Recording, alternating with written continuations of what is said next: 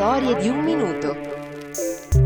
Nato ad Alessandria d'Egitto da genitori greci, Demetrio Stratos si trasferisce a Milano per studiare architettura. A vent'anni si unisce come pianista e voce solista al complesso beat I Ribelli, con i quali rimane fino al millenovecentosettanta, registrando svariati quarantacinque giri di successo, tra cui la celeberrima Pugni Chiusi. A proposito, doveva chiamarsi Pugno Chiuso al singolare, ma per ragioni politiche il titolo fu declinato al plurale.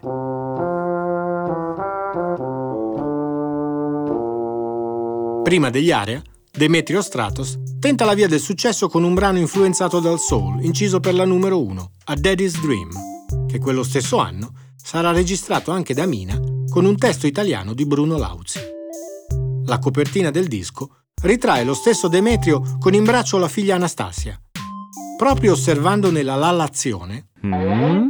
cito da Wikipedia, la caratteristica produzione prelinguistica dei neonati a partire dal settimo mese. Ah. Si accorge che la bambina gioca e sperimenta con la voce, proprio come farà il suo papà qualche anno dopo, sperimentando la diplofonia.